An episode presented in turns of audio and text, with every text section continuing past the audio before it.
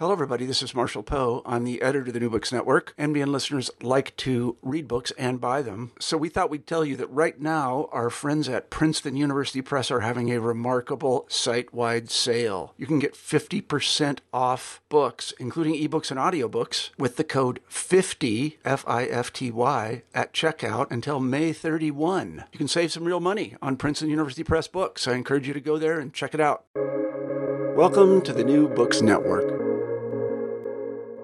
Hi, everybody. Welcome to New Books and Film, a podcast channel of the New Books Network. I'm your host, Dan Moran, and I am thrilled to be here today with Jason Isralowitz, author of Nothing to Fear Alfred Hitchcock and the Wrong Men, just published in January 23 by the Fayetteville Mafia Press. Welcome, Jason. Oh, thanks very much for having me, Dan. And before we start, I just want to say this book was an absolute pleasure from beginning to end. We've all read books about Psycho and North by Northwest, uh, and, and those books are great too. But I love the fact that you wrote an entire book about the wrong man. Oh, thanks so much. I appreciate the kind words. Sir, so the book jacket says you practice law actually in Manhattan for almost 30 years. What kind, what kind of law? Yeah, I practice in an area that's known as motor vehicle franchise law. And that involves the relationship between auto manufacturers and their dealers. Um, it's a very obscure area, but one that's very heavily regulated. All the 50 states have some type of dealer protection laws, and those laws are the bread and butter of my practice. Okay. So it's unlike the lawyers we meet in the film and in, in the stories we read in your book. Correct. Totally uh, unrelated. And where'd you go to law school? Uh, University of Pennsylvania Law School. Oh, great. Okay. So let's talk about the genesis of this book. Now, were you already an admirer of Hitchcock or like a film fan, like b- before this book? Yeah, I've always loved the movies, and I've loved Hitchcock films in particular, dating back to my college days. Um, when I was at Boston University as a freshman, Psycho was screened in my dorm on Halloween. And I still remember vividly the screams in that dorm, you know, that uh, assembling of, of students that night. Um, so I really first appreciated Hitchcock films just for pure entertainment and thrills. And, you know, Psycho is an example of that. Um, but then as a young lawyer, I kind of revisited them with an eye towards the depiction of law and justice in those movies, which I think is a topic that Hitchcock was was you know fairly preoccupied with. And when I was much younger, that led to a writing project about Hitchcock's 1954 film Rear Window. Um, it was a law journal article essentially arguing that the film can be seen as an exploration of the values that you know that underlie the Fourth Amendment and search and seizure and all that, and the tension between you know crime control on the one hand and privacy interests. I don't know if you've seen the film. Oh, a hundred times. okay, so there, I don't know if you remember, but there's this great scene in which the Jimmy Stewart character is trying to convince his detective friend to search the apartment of Raymond Burr, the man he suspects of of having murdered his wife. Sure. And the detective is holding him off with you know a, some appeal to the requirement of search warrant and legal norms and all that. So anyway, that was a really fun project. And after that, I you know, entertain the idea of returning to the issue of legal themes in Hitchcock movies at at some point. Yeah, that's great because in of course, in Rear Window, when he's when Jimmy Stewart's giving that speech as an audience member, you're on Jimmy Stewart's side. But yeah, that's why hard cases make bad law, right? Like if the detective breaks the law, then well, then what about if J- Raymond Burr was innocent? Exactly, and it's it's it's a fun scene because the detective is kind of the opposite of Dirty Harry in that. Scene. Right, actually right. the one who's being sensitive to the need for you know adherence yeah. to the Constitution. Because movies have raised us on this idea that like the renegade cop who breaks the rules still gets the bad guy. Yes, exactly. Right, exactly. absolutely. So so you love Hitchcock. You see Psycho in college. You you write this you write this article about Rear Window, and then at some point you're watching The Wrong Man, and and what happens? Yeah, well, I had two very strong reactions when I saw it, and I had seen it once in college, but to be honest with you, I didn't really have much of a memory of it. And then I saw it about, I don't know, it was about five years ago. And the first reaction was, boy, what a great film. Um, I found it to be this very haunting and in many ways, you know, heartbreaking story about the arrest of the innocent of an innocent man and you know the devastating consequences for him and his family. I think it displays Hitchcock's usual uh, artistry as a director. I think it's anchored by these amazing performances by Henry Fonda and Vera Miles. Um, so I, I, I, thought it was a great movie experience watching it uh, as a first reaction. But my other strong reaction was, boy, I couldn't believe this movie was made in 1956. Uh, it felt very urgent, very timely, you know, given all the exonerations of the wrongfully convicted in the last, you know, 25 to 30 years. And it seemed to have this really authentic depiction of the criminal justice system. So all these elements made me want to learn more about not only the making of the movie, but of the actually underlying case of the protagonist, Manny Balestrero, and what led to his arrest and prosecution, even though he was innocent. Yeah, and that kind of took on a life of its own, so to speak, right, in your mind, and then it became the book. Exactly. Five years later, here we are. so let, us get into the book's organization. The first part of the book, you so you mentioned Manny Balestrero, who's who's the Henry Fonda character, the protagonist, and he's the, the, the guy whose story you tell. But the first part of the book does not concern him, right? We'll get to him in a bit. But the first part is a collection of these five representative examples of people who were in the 30s and the 40s misidentified as criminals, right? You have these people Bertram Campbell, Elizabeth Lester, Philip Caruso, Louis Hoffner, and Thomas Oliver. So talk for talk if you can about, I know you can, but talk about why you preface the look at Manny Balestrero with these five stories. Yeah, I, I, took that approach because, you know, unfortunately, Manny's false arrest was not a one of a kind. Um, it was really the result of a series of problems with the criminal justice system that had led to these earlier miscarriages of justice that you're referring to, and that tragically would plague the, the system well into the modern era. And you know, one of these problems was the way the legal system treated eyewitness testimony. Uh, it was really seen as infallible at the time, and the identifications of the eyewitnesses were, for the most part, I, accepted by the authorities without much investigation. So that's one of the common links between those earlier cases that I talk about and, and Manny's ordeal. There was just no scrutiny of the eyewitness identifications. But there's a related link which lies in the in the procedures, the identification procedures that were used by the police.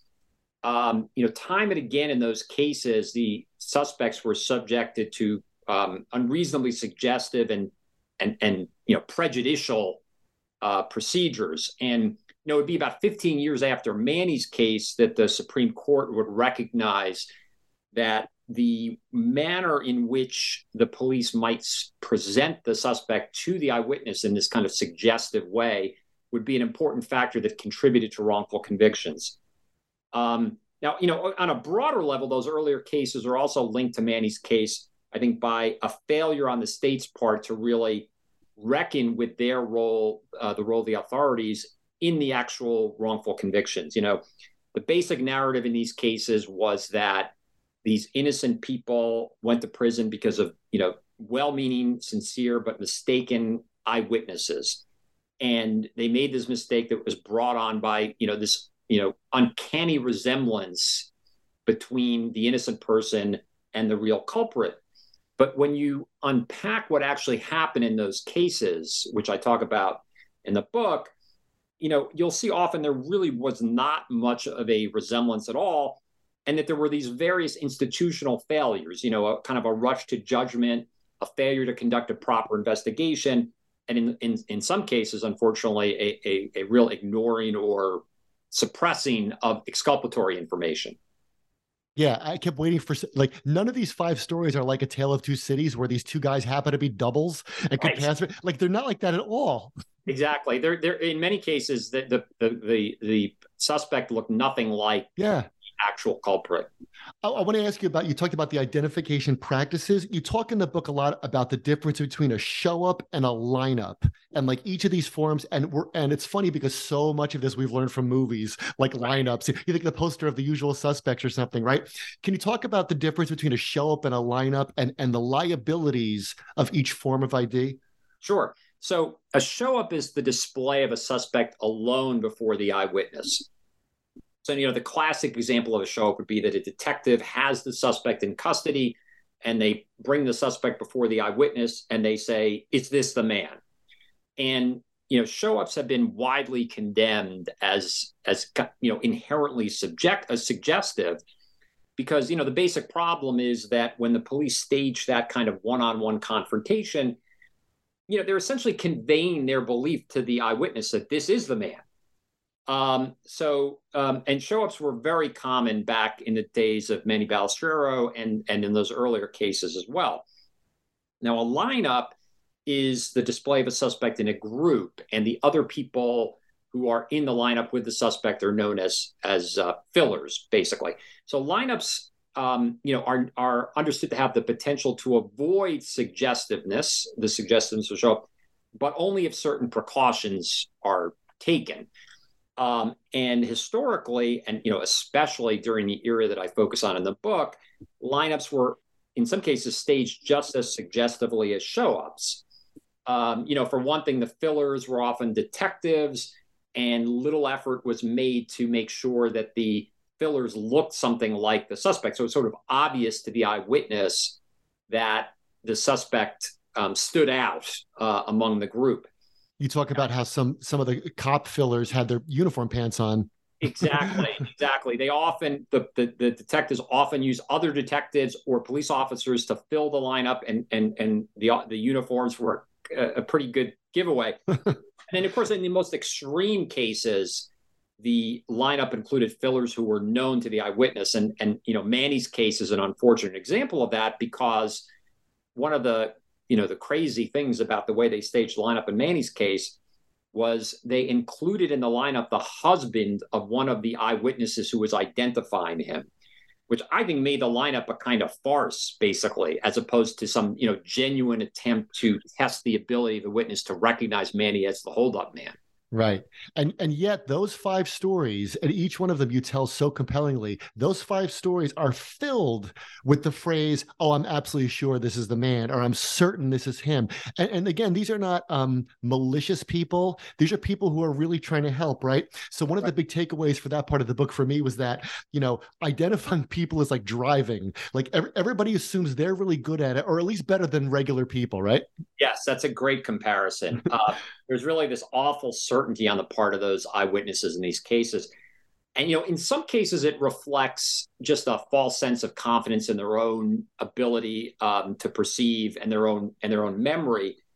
But you know, you can see in other cases that they, you know, they gained that uncertainty because, well, in some cases because they were influenced by other eyewitnesses who made the same identification or because you know they were um, exposed to incriminating information about the suspect before they made the identification, so that you know the identification was essentially contaminated before it was even made. And you know that's really a recurring theme in the book, which is that you know the state has the, has a role in a lot of these cases in in creating or or at least inflating the sense of certainty on the part of the eyewitness but then later when it turns out the identification was mistaken, the authorities blame the eyewitness and, and disown any responsibility for it. Yeah, let's talk about that. That's a theme that runs through your book, right? You call it the the institutional reluctance to admit error, you know, for the state to admit that it was wrong. And what was interesting was, and I learned so much, you have this whole portrait of Governor Thomas Dewey and New York County DA Frank Hogan, they're very begrudging. They'll admit they were wrong, but they're begrudging in it. And uh, and I got the sense that when they vacated a ruling or did internal reviews, like when Hogan called upon this big internal review, that they were acting like people who apologize, as we all do sometimes. We're like, I'm sorry, but you know, you were kind of being a jerk, or I'm sorry, right. but, and you tell your kids like, don't say but, just say I'm sorry, right? So, right. so you know, here's what might sound like a naive question. To what do you just ascribe this institutional reluctance to just say, we made a terrible mistake? Yeah, I mean, I think on one level, it just starts with basic human self-interest, right? right. Sending an innocent person to prison is just one of the most horrific things that can happen right. in in society. And you know, no one wants to take the blame for that. There's a natural reaction to deny mistakes, whether to protect you know your job or your reputation or excuse me or even your colleagues you know on an institutional level i think this is true not only of police and prosecutors but the courts they all have an interest in assuring us that they are um, you know reliable dispensers of justice and in convincing us that when these mistakes happened they were inevitable they were unavoidable they were you know an inevitable byproduct of the best available system we have essentially um, but when you look back at the at the first wave of wrongful convictions that came to light in New York in the 40s and the and the 50s, you know there was a real opportunity to learn from those cases, um, to learn from the error, and make improvements in the system. If only there had been an honest reaction to them. And there was actually, as I talk about in the book, there was some fleeting attempt at reform. But you know, in the end, the authorities and and again, it's not just the uh, the prosecutors or the police, but the courts as well. I think they were unwilling to face the mistakes in an honest way, and as a result, nothing changed in the in the years of running up to Manny Balestrero's unfortunate um, ordeal. Yeah. Well, let's now let's talk about Manny. Let's move on to his story because his is his story inspired Hitchcock and and eventually inspired you. What happened on July 9th, 1952? Okay, so on that date at around 12:30 there's a man who walks into the Prudential Insurance office in Jackson Heights, a, a neighborhood in Queens, New York. He has a coat draped over his arm and he walks up to the cashier at the public window and he demands the cash in in in the drawer. And this uh, cashier, a woman named Constance Ello, notices the man is kind of waving his right arm, and she perceives that he has a gun, even though it's not uh, visible, and you know immediately understands that this is a holdup. So she gathers up stacks of five dollar bills, um, hands them over to the man. Uh, it amounts to about two hundred dollars. Meanwhile, there was, you know, the, the because it was a lunch hour, there were not a lot of people in the office, but there was another employee who kind of saw what was going on, heard this man say the word cash, and and had a sense that something was wrong. So she goes into the office manager and says, you know, I don't like the looks of this man.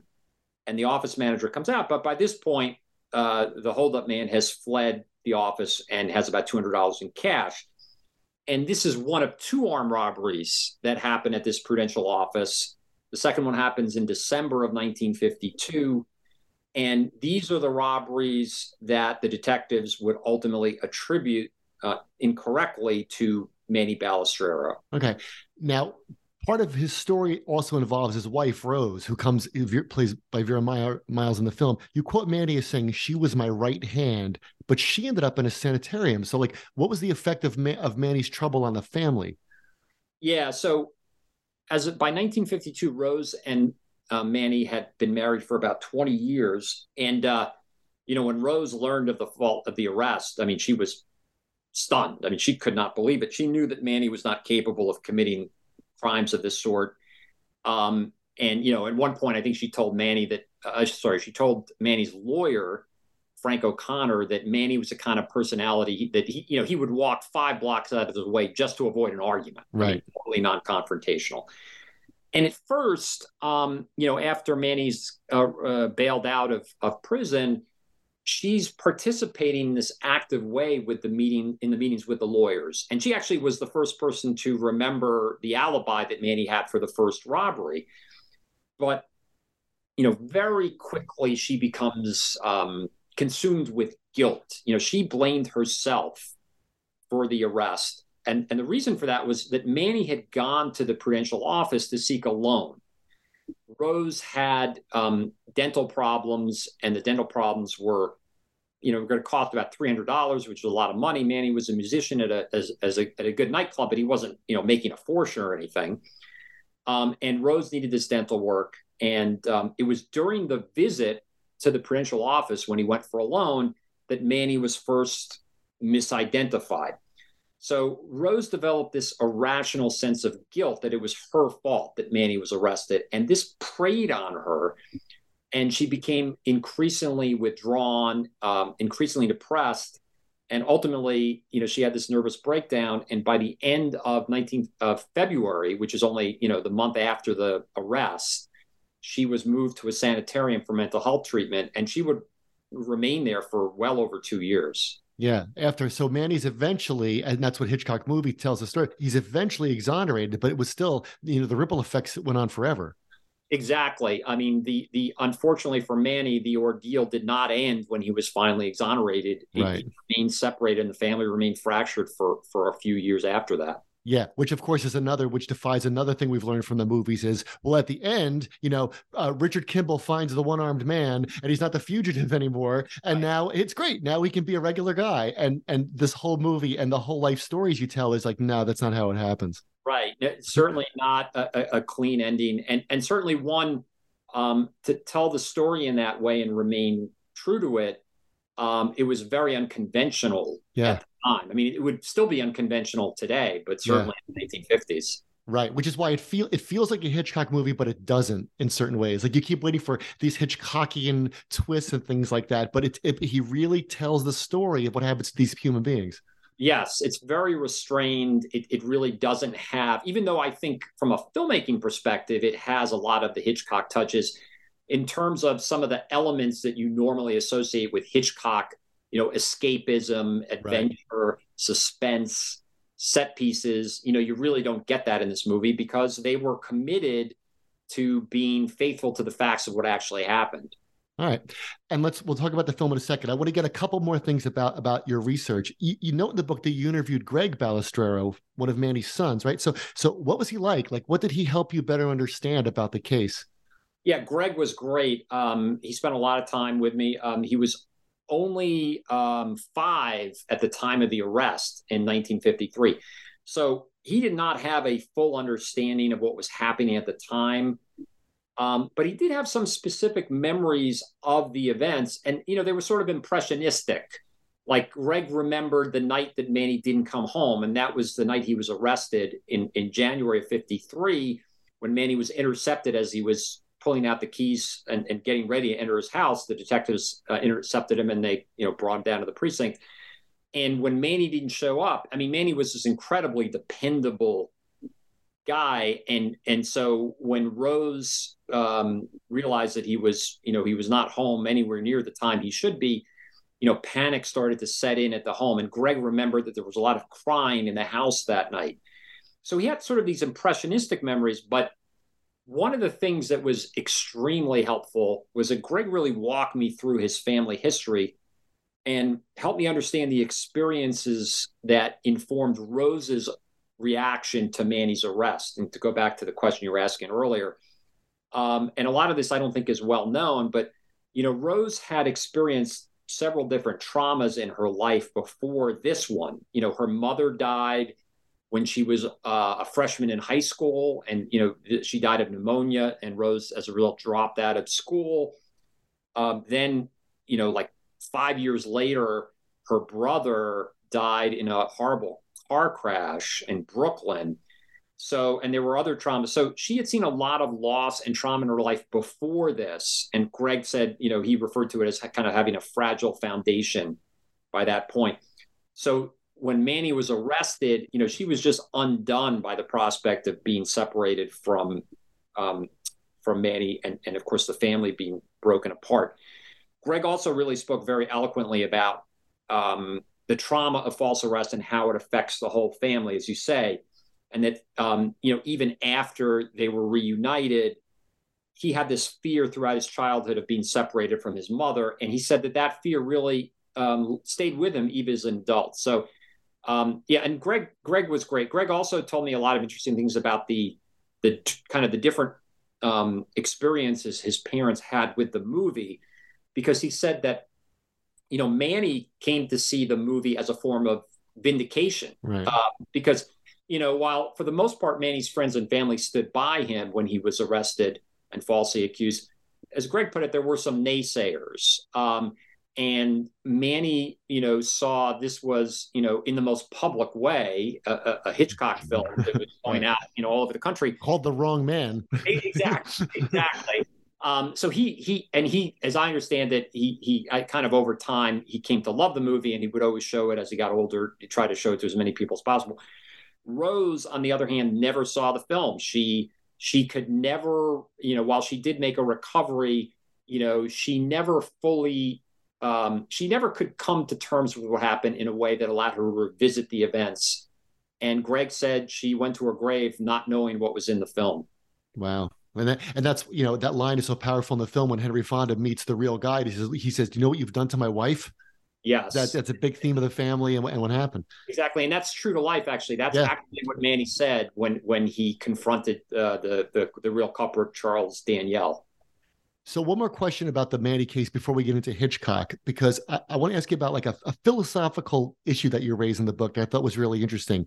This is not in the film, but but but Manny eventually tries to sue for compensation, as many of the falsely uh, accused do, and you raise this problem. It's that we side with the people who have been falsely imprisoned, right? And we think, yeah, like compensate them. Like they deserve it. They've gone through hell. This is terrible. How can they not be compensated? But then you point out, and I love this, that people can't just be compensated because someone made a false identification. There have to there has to have been malice in making the ID, right? And here's a quote from your book I'd like to get your reaction to. You say this quote, on the one hand, false arrest is a horrific wrong that cries out for compensation. On the other hand, every free society needs the cooperation of its citizens to police crime. So talk about that delicate balance. Yeah. Um, so there are really two different scenarios that raise this issue. You know, one is if we take Manny's case, where the victim of false arrest would sue another private party, like an eyewitness, for instigating the arrest or the prosecution.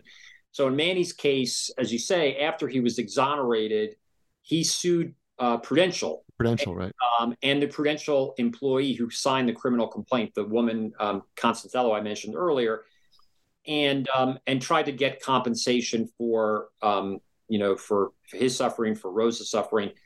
And under the law at the time, and I think it still is, that the bar for establishing liability against a private party in that scenario is understandably high for the reasons you say, which is, you know, if a, if a citizen sincerely believes that a crime has been committed and they supply information of that about that crime to the police, you know, it's problematic to hold that person liable if it turns out that something is wrong and it leads to a mistaken arrest. So it would really have a chilling effect, right?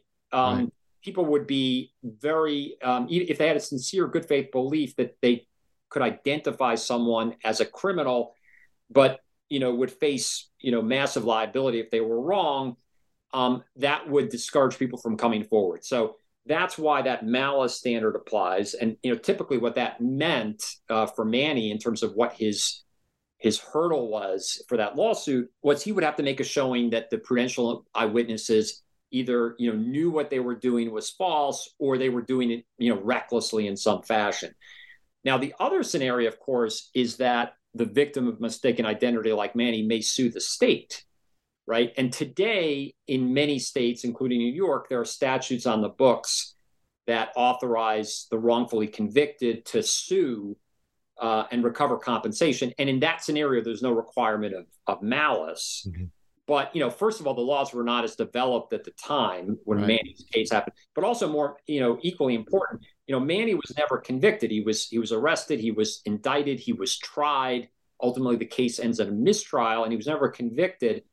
And and there were really um, so when when he you know uh, brought an action against the city of New York, which he ultimately did as well, kind of faced a similar obstacle, which is just as the legal standards protected the eyewitnesses in false arrest cases, they protected the state and the police officers. And there's no liability in those false arrest cases unless the victim can show that the police had no reasonable basis for making the arrest.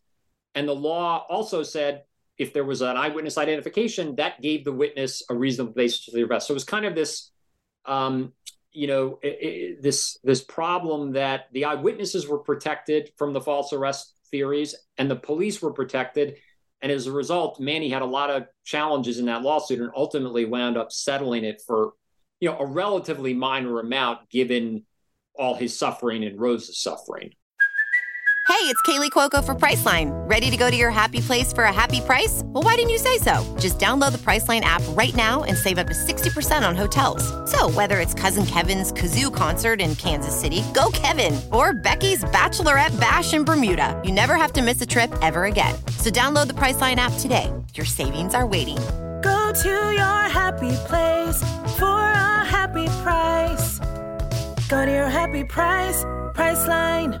Yeah, and you talk about that in the previous five cases too, about like somebody gets seventy five dollars for all their suffering, and these and like the dates of the statute of limitation had run out, so the governor has to you know change the the date how far back you can go and sue because of your troubles. Yeah, it, it was really astonishing how meager some of the compensation right. was, and part of that was you know goes back to the point you made earlier about the institutional reluctance to admit error.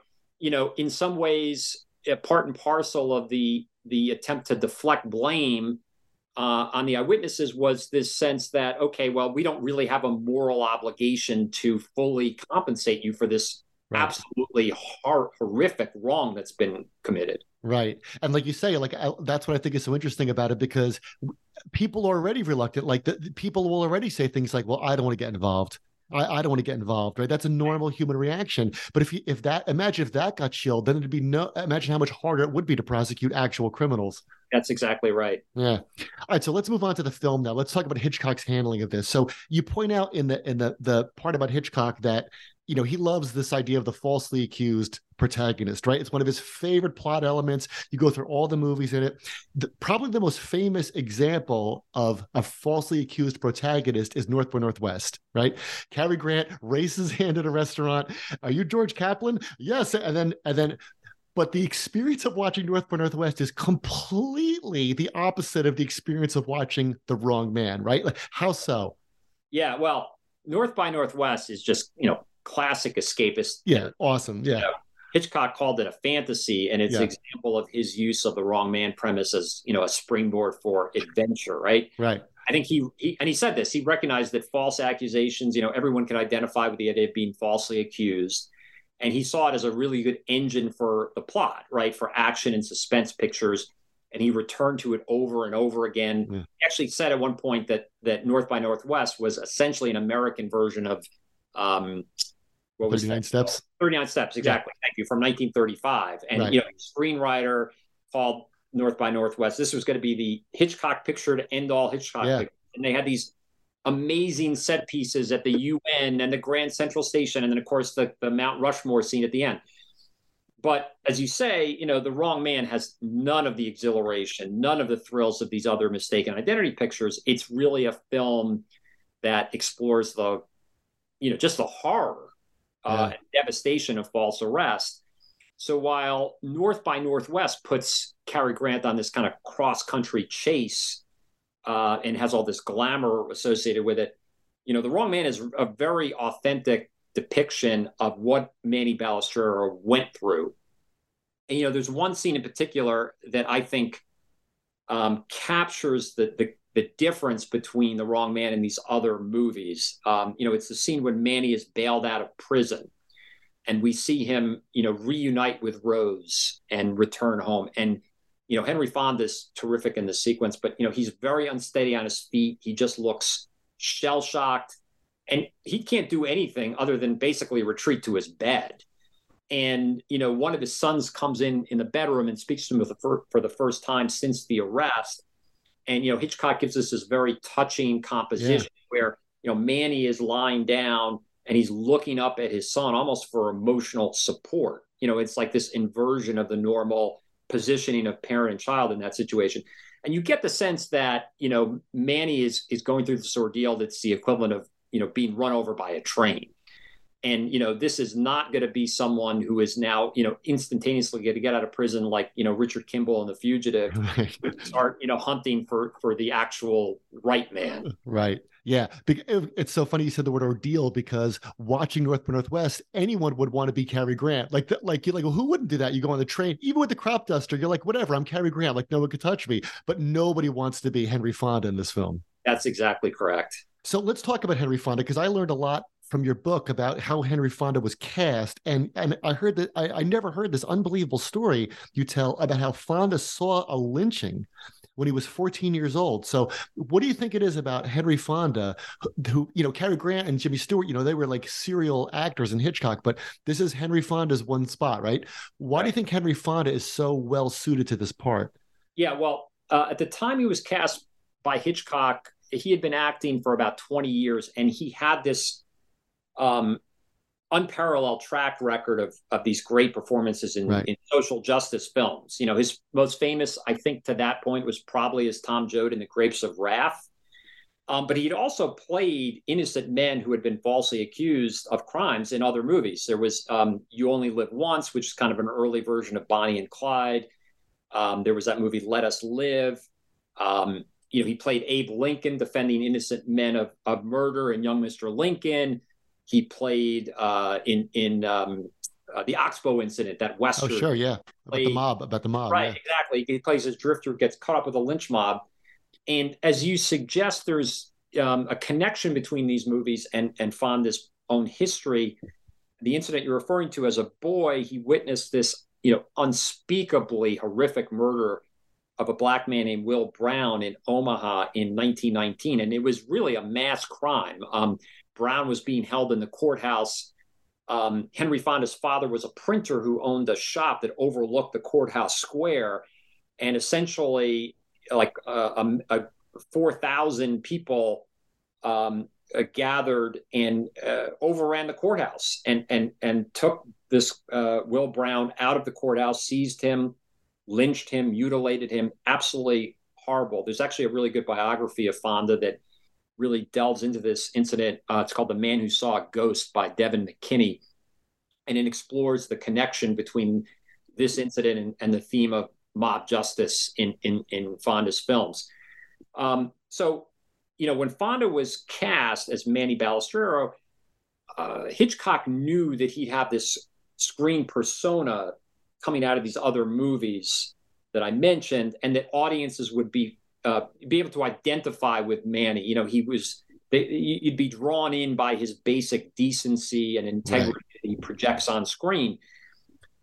Uh, at the same time, it's a very um, naturalistic performance, and I think it's part of what gives the movie a lot of authenticity. That he really just disappears into the role of Manny.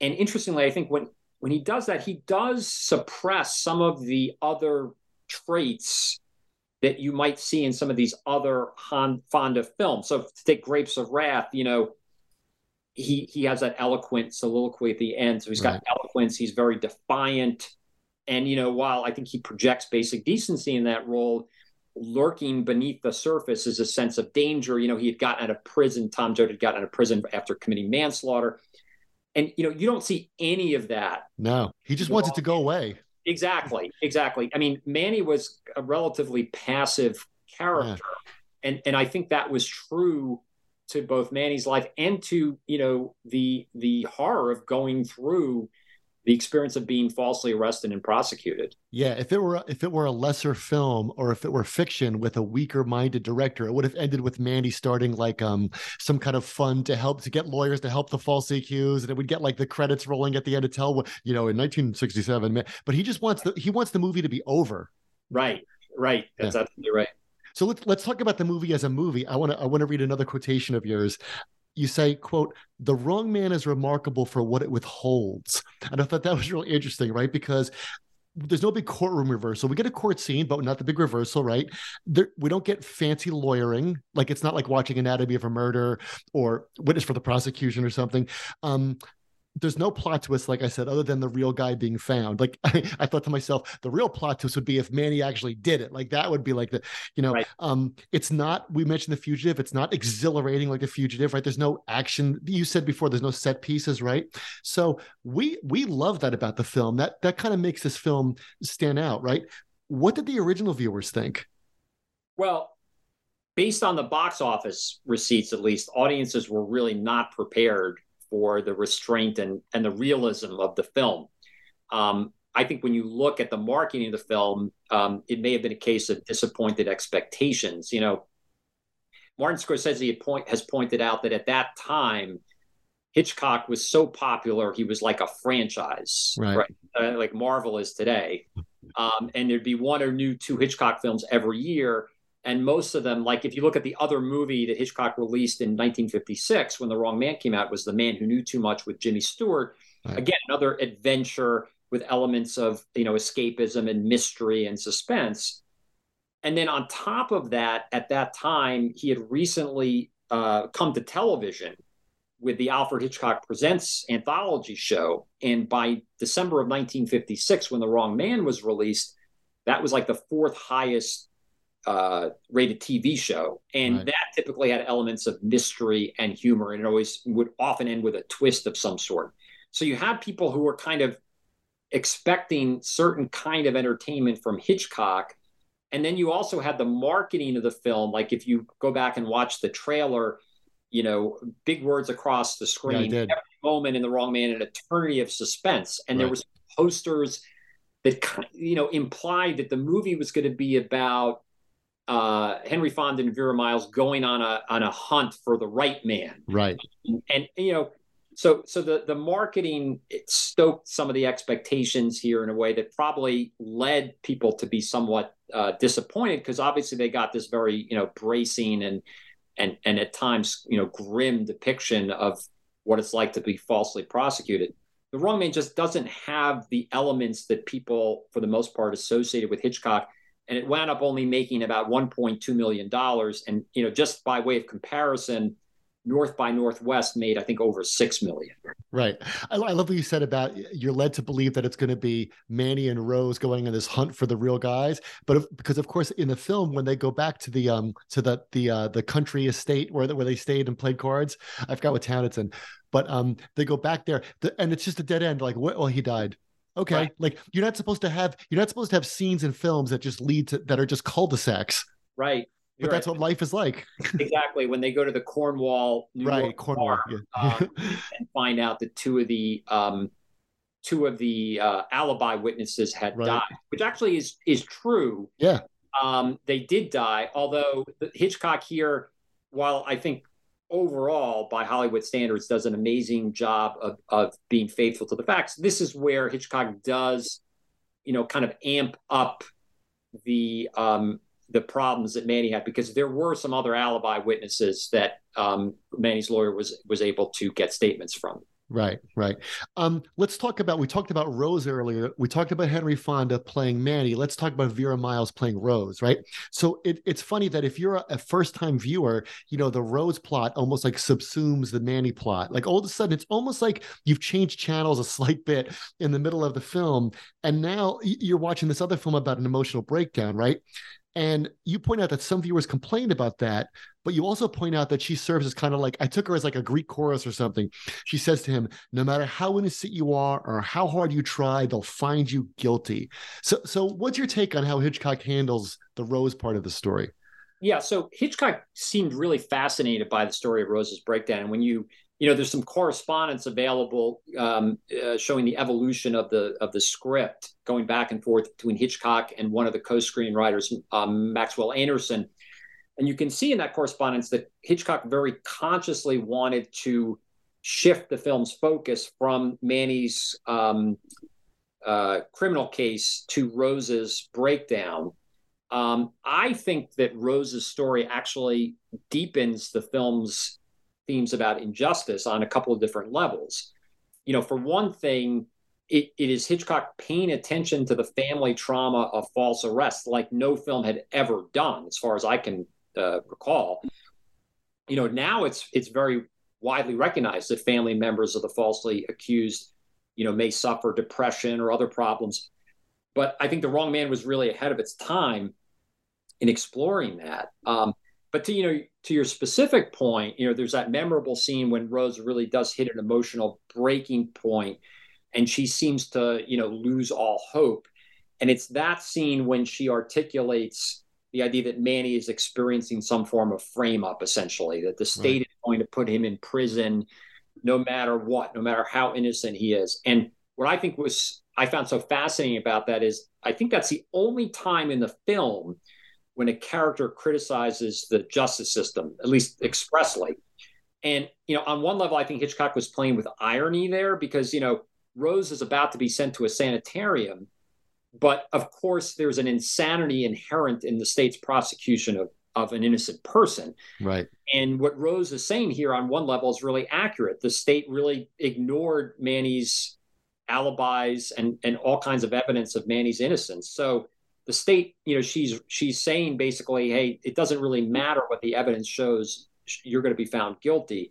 And I think that theme is actually echoed later. I don't know if you remember. There's after Rose is brought to the sanitarium, and Manny, you know, in a, in a devastating scene, has to leave her there, and he walks out, and then there's a visual transition, and all of a sudden we're inside the courthouse, and right. suggestion is, you know, something insane is going on in the courthouse, um, uh, you know, given the, that we've got an innocent man here. I think the other thing that's really interesting about the dialogue that you mentioned is, you know, this movie was made at a time when that Hays Code, which is, you know, was still in effect, and that was before the modern rating system.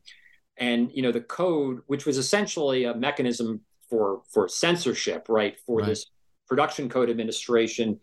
Um, you know, they had all these standards and that you know the movies had to be submitted to this uh, production code administration beforehand. And it required among other things the positive portrayal of the justice system. That was one of the the norms in this in this whole system.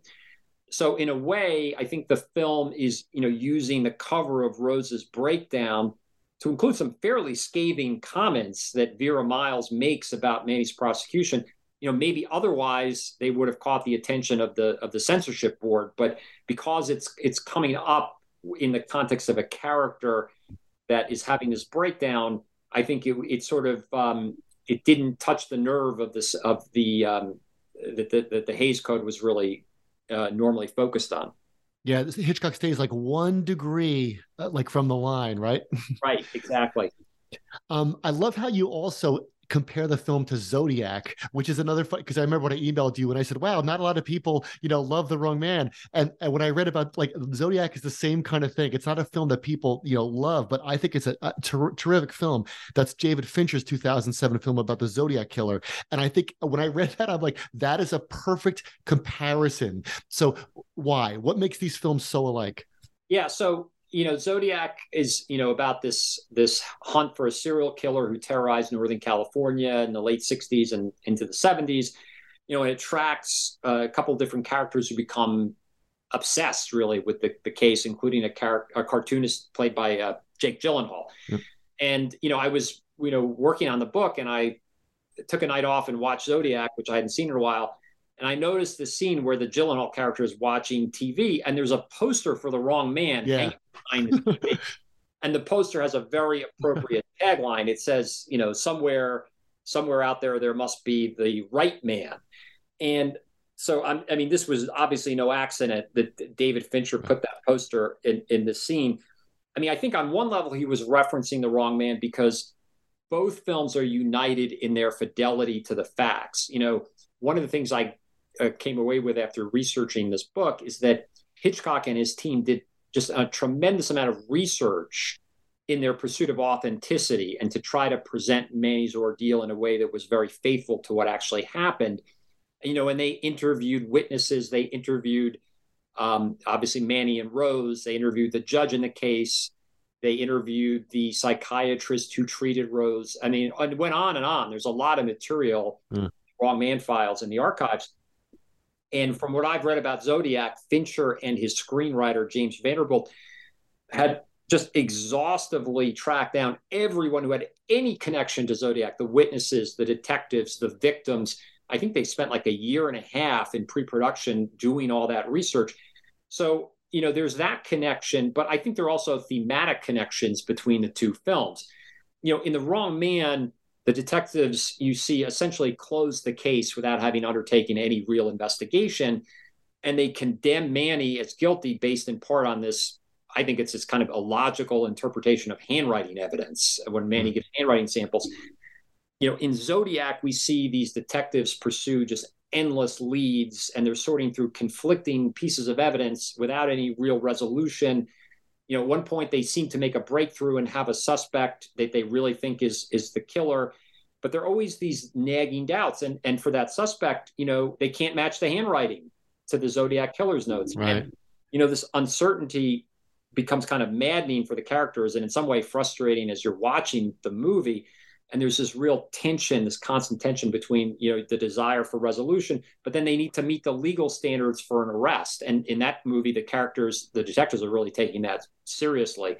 And we see how hard it is to close the case. Um, there's a point there's a great essay that a ut austin professor named martin kevorkian has written about this whole theme in zodiac. Um, so yeah i thought um, uh, Zodiac was a really interesting um, reference point for the wrong man. And Fincher, I think, has said that Hitchcock was a big influence on him generally. And I oh, sure, yeah. Sure. There's that great part in Zodiac where where um, one of the the victims who's still alive, said, you know, he's asked, "How certain are you on a one to ten that you know?" He shows the picture that this is the man who right. attacked you, and he says something like seven, right. and, and the, the, film just ends, and that goes against, like you said, the cops have to do what what what's required legally. But I love how David Fincher he goes against what's almost air quotes required as a movie director, which is that the credits come on and they never catch him, and, and that's it. Right. There's a sense of a lack of resolution. Yeah. kind of left a little bit with that sense in the wrong man as well, because you know, even though there's a postscript that tells you that the family is ultimately reunited and Rose gets out of the sanitarium, the last thing you see on the screen is Manny still being separated from Rose. Yeah. And so I think there's a tonal similarity in in the emotional yeah. experience you have to both movies. Right. It's not a happy ending, right. regardless of what what's up on the screen. Exactly. Um, one thing that struck me when watching the watching the Wrong Man eh, to prepare for this talk was how often Mandy goes along with the cops and the cops are very impersonal at best. And I think a viewer today might say, well, like, why is he, why doesn't he get a lawyer? Right. All the things, again, we've learned from movies, right? Why doesn't he get a lawyer? Um, why is he going along with this? The cops say, go walk into the liquor store that he's never been into before. He go walk there, walk to there and walk back. And then it dawns on you, because it dawned on me, I'm like, wait a minute, this was 10 years before Miranda. This is 10 years before the Miranda decision. And, and that it's almost like the film was a time capsule and, that we watch and say, "Why are you doing this? Why are you doing this?" And but it shows you like how people used to think about the whole experience of being arrested. Exactly. As you say, 10 years before Miranda, the law did not require detectives to notify Manny of his right to an attorney, his right against self incrimination. It was also a little less than 10 years before the Supreme Court's uh, ruling in this related case called Escobedo, which is the one that established that a suspect in custody has a Sixth Amendment right to counsel. So we're really seeing events play out before the legal landscape on custodial interrogations would change. On the other hand, and this is a little bit of a twist in the research, I think, you know, one can reasonably ask whether the events that occurred in this that are depicted in this movie would have played out that much differently if it had occurred after the Miranda ruling. Because, mm-hmm. you know, I was looking at a number of studies when I was working on the book, and they have shown that innocent people are more likely to waive their Miranda rights than the guilty. And the reason for that, based on the interviews of the people who participate in these studies, is that they believe they have nothing to hide. Right. And, and, as a result, nothing to fear. Nothing and to fear. of course, which is interesting because the idea that the uh, innocent have nothing to fear is what the detectives keep assuring right. Manny in the film. And Manny is clearly, um, unfortunately, of this belief that his own innocence will essentially set him free. So it would be interesting to think of, it's interesting to think about whether even if he had been given his Miranda rights, whether he would have behaved any differently yeah. that entire interrogation sequence. Right, because you want to help the police. Exactly. That's what he wants, right? So let, let's let's let's bring this all together. So some of your conclusions about the problems with eyewitness testimony are found in a report by a team of legal experts. You quote at the end, and I want I want to read it here. You say, "quote This is from the, the legal experts. By the time of trial, an eyewitness's memory has almost invariably been contaminated by a variety of factors and is therefore highly error prone. Now, anybody who reads your book, anybody who even watches The Wrong Man is like, "Yep, I to- totally got it." Like, I, the point made, right? Right. But is there still a place for eyewitness testimony?